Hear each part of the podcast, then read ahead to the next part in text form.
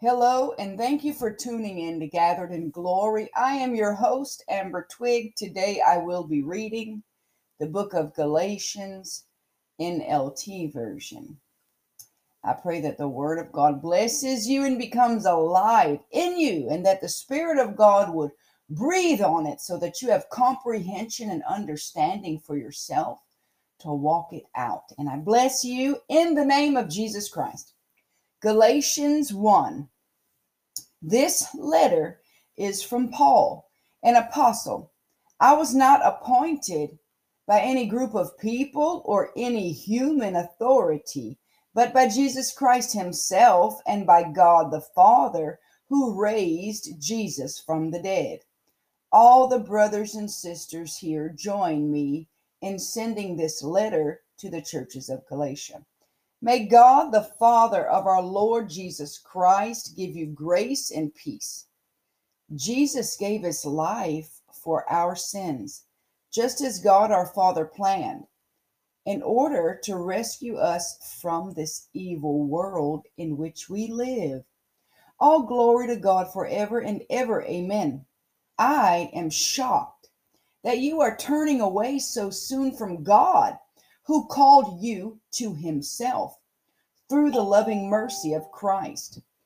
You are following a different way that pretends to be the good news, but is not the good news at all.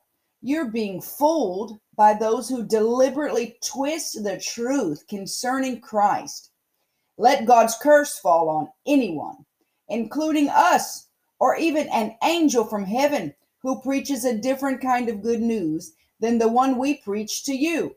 I say again what we have said before if anyone preaches any other good news than the one you welcomed, let that person be cursed.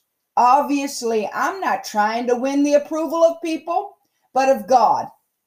If pleasing people were my goal, I would not be Christ's servant.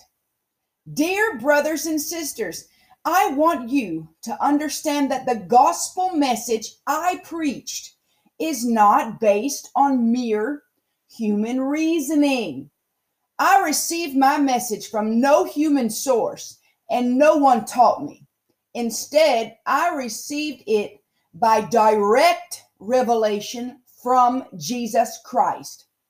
You know what I was like when I followed the Jewish religion how I violently persecuted God's church, I did my best to destroy it. I was far ahead of my fellow Jews in my zeal for the traditions of my ancestors, but even before I was born, God chose me and called me by his marvelous grace.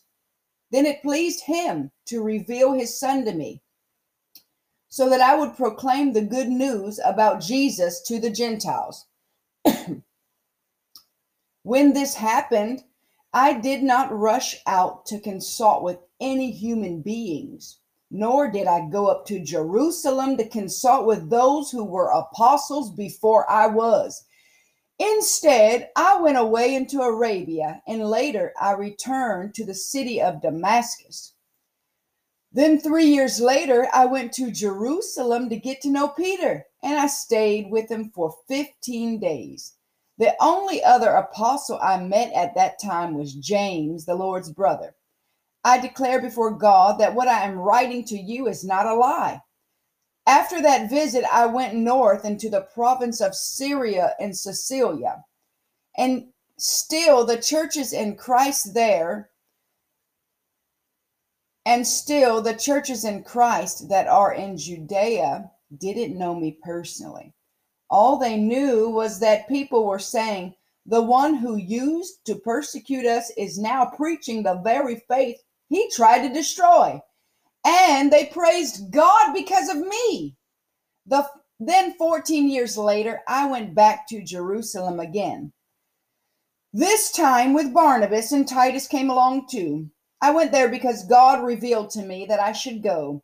While I was there, I met privately with those considered to be leaders of the church and shared with them the message I had been preaching to the Gentiles. I wanted to make sure that they were in agreement. for fear that all my efforts had been wasted and I was running the race for nothing.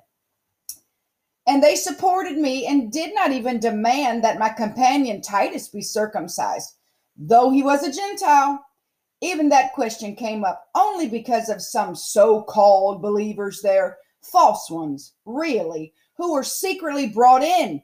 They sneaked in to spy on us and take away the freedom we have in Christ Jesus. They wanted to enslave us and force us to follow their Jewish regulations.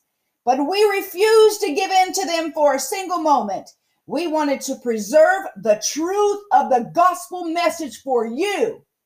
And the leaders of the church had nothing to add to what I was preaching. By the way, their reputations as great leaders made no difference to me, for God has no favorites. Instead, they saw that God had given me the responsibility of preaching the gospel to the Gentiles just as he had given Peter the responsibility of preaching to the Jews. For the same God who worked through Peter as the apostle to the Jews also worked through me as the apostle to the Gentiles. In fact, James, Peter, and John, who were known as pillars of the church, recognized the gift God had given me, and they accepted Barnabas and me as their co workers. They encouraged us to keep preaching to the Gentiles while they continued their work with the Jews. Their only suggestion was that we keep helping the poor, which I have always been eager to do. But when Peter came to Antioch, I had to oppose him to his face, for what he did was very wrong. When he first arrived, he ate with the Gentile believers who were not circumcised but afterward, when some friends of James came, Peter wouldn't eat with the Gentiles anymore. He was afraid of criticism from these people who insisted on the necessity of circumcision.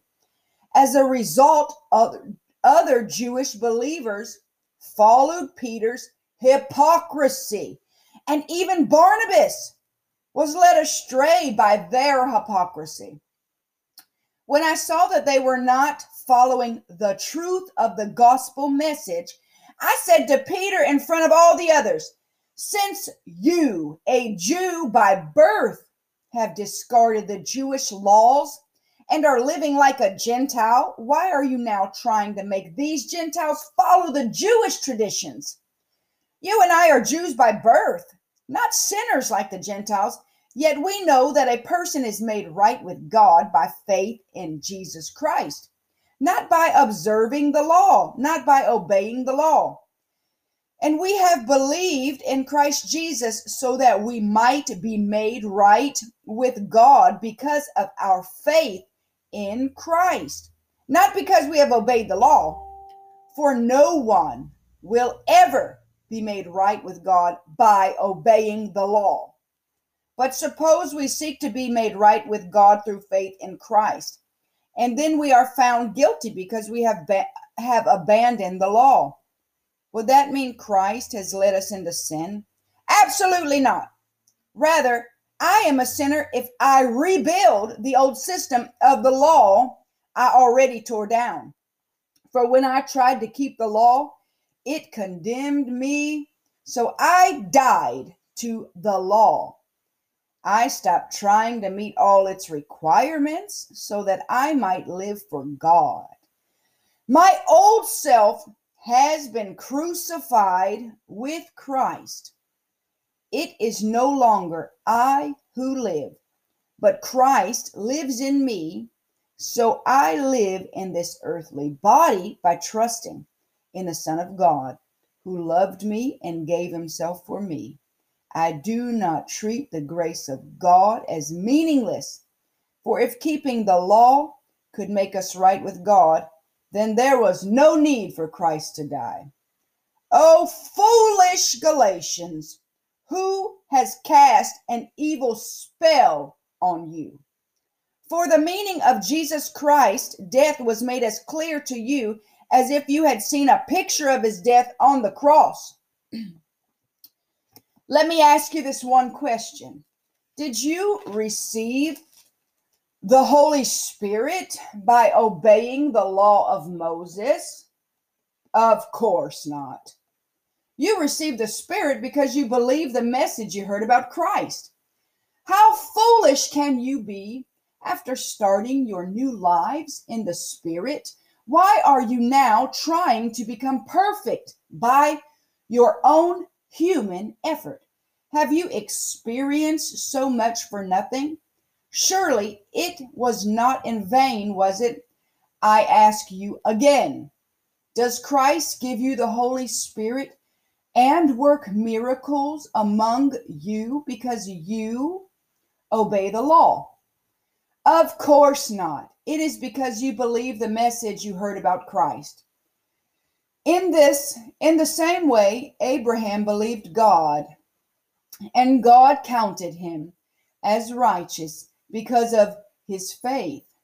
The real children of Abraham then are those who put their faith in God. What's more, the scriptures looked forward to this time when God would declare the Gentiles to be righteous because of their faith.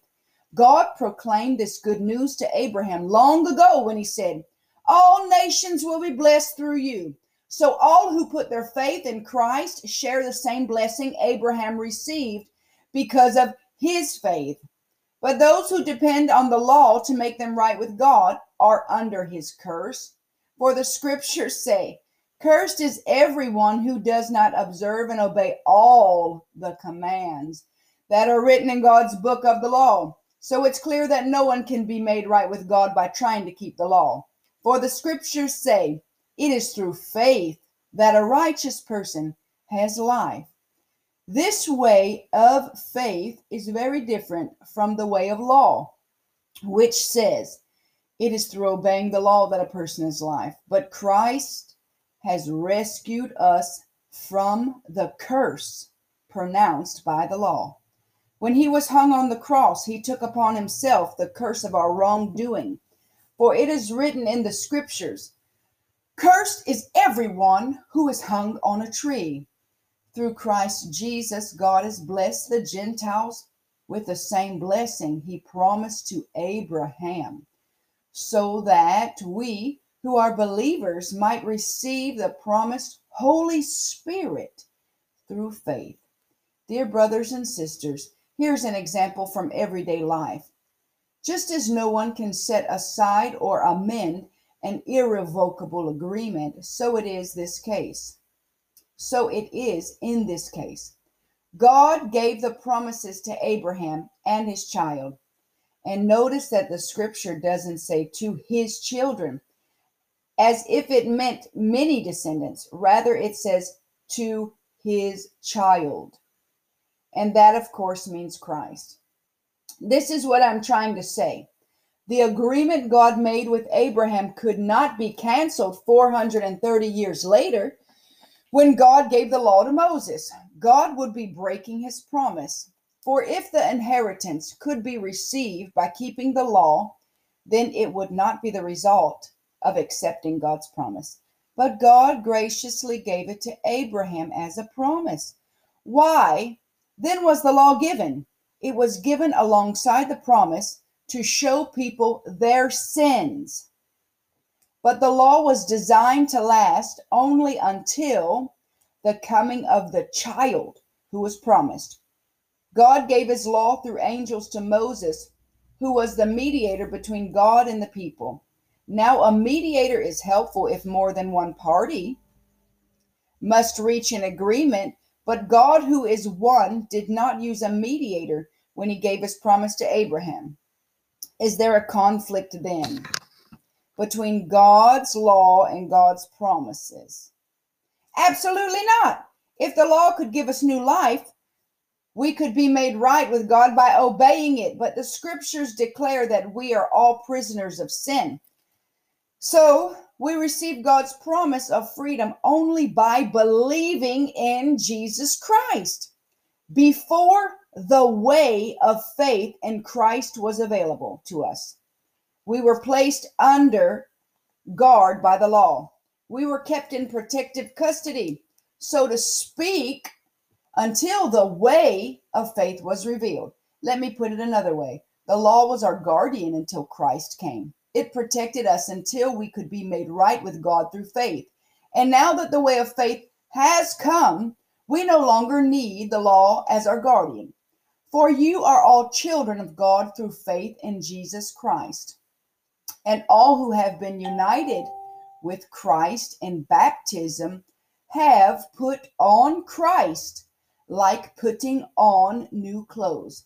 There is no longer Jew or Gentile, slave or free, male or female, for you are all one in Christ Jesus.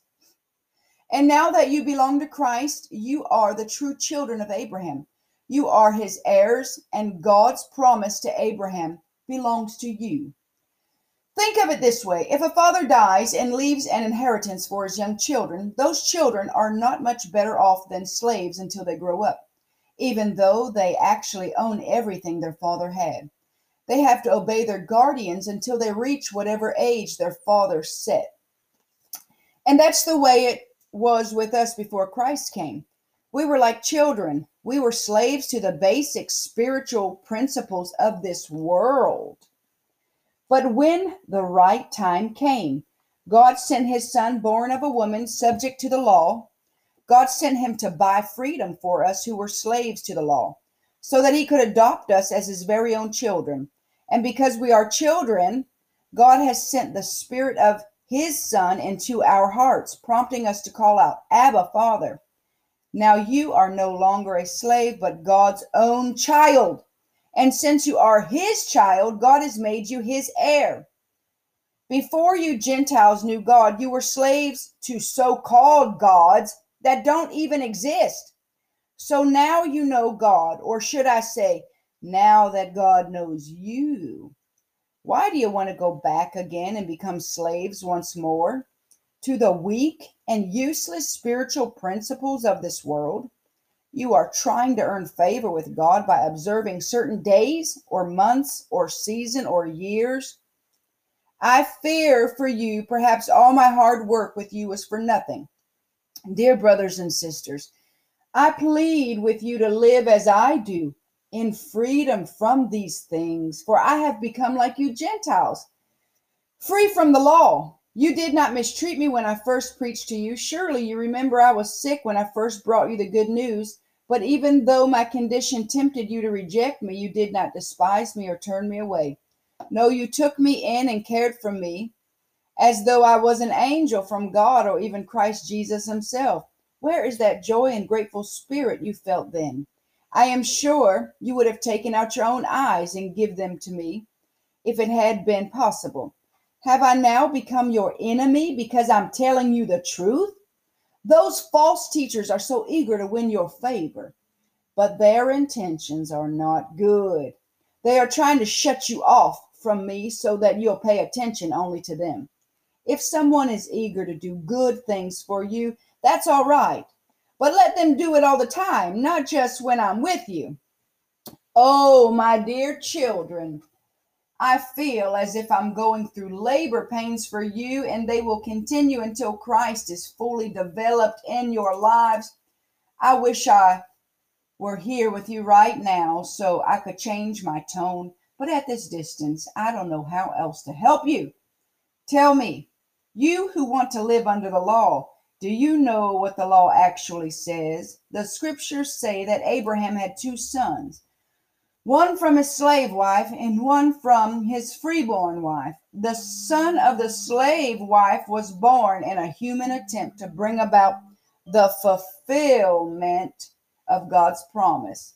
But the son of the freeborn wife was born as God's own fulfillment to his promise. These two women serve as an illustration of God's two covenants. The first woman, Hagar, represents Mount Sinai where people received the law that enslaved them. And now Jerusalem is just like Mount Sinai in Arabia because she and her children live in slavery to the law. but the other woman, Sarah, represents the heavenly Jerusalem. She is the free woman, and she is our mother. As Isaiah said, Rejoice, O childless woman You who have never given birth, break into a joyful shout. You who have never been in labor. For the desolate woman now has more children than the woman who lives with her husband.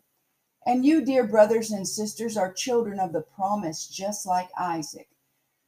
But you are now being persecuted by those who want you to keep the law, just as Ishmael, the child born by human effort, persecuted Isaac, the child born by the power of the Spirit. But what do the scriptures say about that? Get rid of the slave and her son, for the son of the slave woman will not share the inheritance with the free woman's son. So, dear brothers and sisters, we are not called, we are not children of the slave woman, we are children of the free woman. So, Christ has truly set us free. Now, make sure that you stay free and don't get tied up again in slavery to the law. Listen, I, Paul, tell you this if you are counting on circumcision to make you right with God, then Christ will be of no benefit to you. I say it again. If you're trying to find favor with God by being circumcised, you must obey every regulation and the whole law of Moses. For if you are trying to make yourselves right with God by keeping the law, you have been cut off from Christ. You have fallen away from God's grace. But we who live by the Spirit eagerly wait to receive by faith the righteousness God has promised us. For when we place our faith in Christ Jesus, there is no benefit in being circumcised or being uncircumcised. What is important is faith expressing itself in love. You were running the race so well. Who has held you back from following the truth? It certainly isn't God, for he is the one who called you to freedom. This false teaching is like a little yeast that spreads through the whole batch of dough. I am trusting the Lord to keep you from believing false teachings. God will judge that person, whoever he is, who has been confusing you. Dear brothers and sisters, if I were still preaching that you must be circumcised, as some say I do, why am I still being persecuted? If I were no longer preaching salvation through the cross of Christ, no one would be offended. I just wish those who those troublemakers who want to mutilate you by circumcision would mutilate themselves. For you have been called to live in freedom. My brothers and sisters, hey, but don't use your freedom to satisfy your sinful nature. Instead, Use your freedom to serve one another in love. For the whole law can be summed up in this one command love your neighbor as yourself. But if you are always biting and devouring one another, watch out. Beware of destroying one another. So I say, let the Holy Spirit guide your lives. Then you won't be doing what your sinful nature craves. The sinful nature wants to do evil, which is just the opposite of what the Spirit wants. And the Spirit gives us desires that are the opposite of what the sinful nature desires. These two forces are constantly fighting each other so that you are not free to carry out your good intentions. But when you are directed by the Spirit, you are not under obligation to the law of Moses. When you follow the desires of your sinful nature, the results are very clear sexual immorality, impurity lustful pleasures, idolatry, sorcery, hostility, quarreling, jealousy, outbursts of anger, selfish ambition, dissension, division, envy, drunkenness, wild parties, and other sins like these. Let me tell you again, as I have before, that anyone living that sort of life will not inherit the kingdom of God. But the Holy Spirit produces this kind of fruit in our lives love, joy, peace, patience, kindness, goodness, faithfulness, gentleness, and self control. There is no law against these things.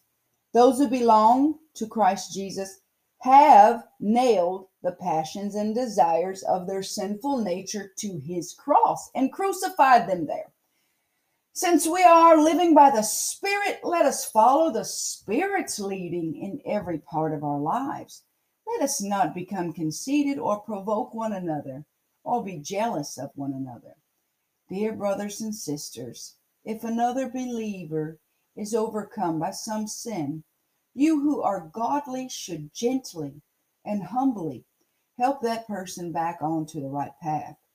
And be careful not to fall into the same temptation yourself. Share each other's burdens, and in this way obey the law of Christ. If you think you are too important to help someone, you are only fooling yourself. You are not that important. Pay careful attention to your own work, for then you will get satisfaction of a job well done, and you won't need to compare yourself to anyone else for we are each responsible for our own conduct. Those who are taught the Word of God should provide for their teachers, sharing all good things with them. Don't be misled. You cannot mock the justice of God. You will always harvest what you plant. Those who live only to satisfy their own sinful nature will harvest decay and death from that sinful nature. But those who live to please the Spirit will harvest everlasting life from the Spirit. So let's not get tired of doing what is good. At just the right time, we will reap a harvest of blessing if we don't give up. Therefore, whenever we have the opportunity we should do good to everyone, especially to those in the family of faith. Notice what large letters I use as I write these closing words in my own handwriting. Those who are trying to force you to be circumcised want to look good in front of others. They don't want to be persecuted for teaching that the cross of Christ alone can save and even those who advocate circumcision don't keep the whole law themselves. They only want you to be circumcised so they can boast about it and claim you as their disciples. As for me, may I never boast about anything except the cross of our Lord Jesus Christ.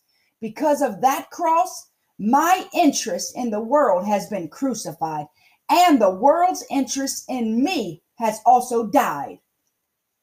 It doesn't matter whether we have been circumcised or not. What counts is whether we have been transformed into a new creation. May God's peace and mercy be upon all who live by this principle. They are the new people of God. From now on, don't let anyone trouble me with these things, for I bear on my body the scars that show I belong to Jesus. Dear brothers and sisters, May the grace of our Lord Jesus Christ be with your spirit. Amen.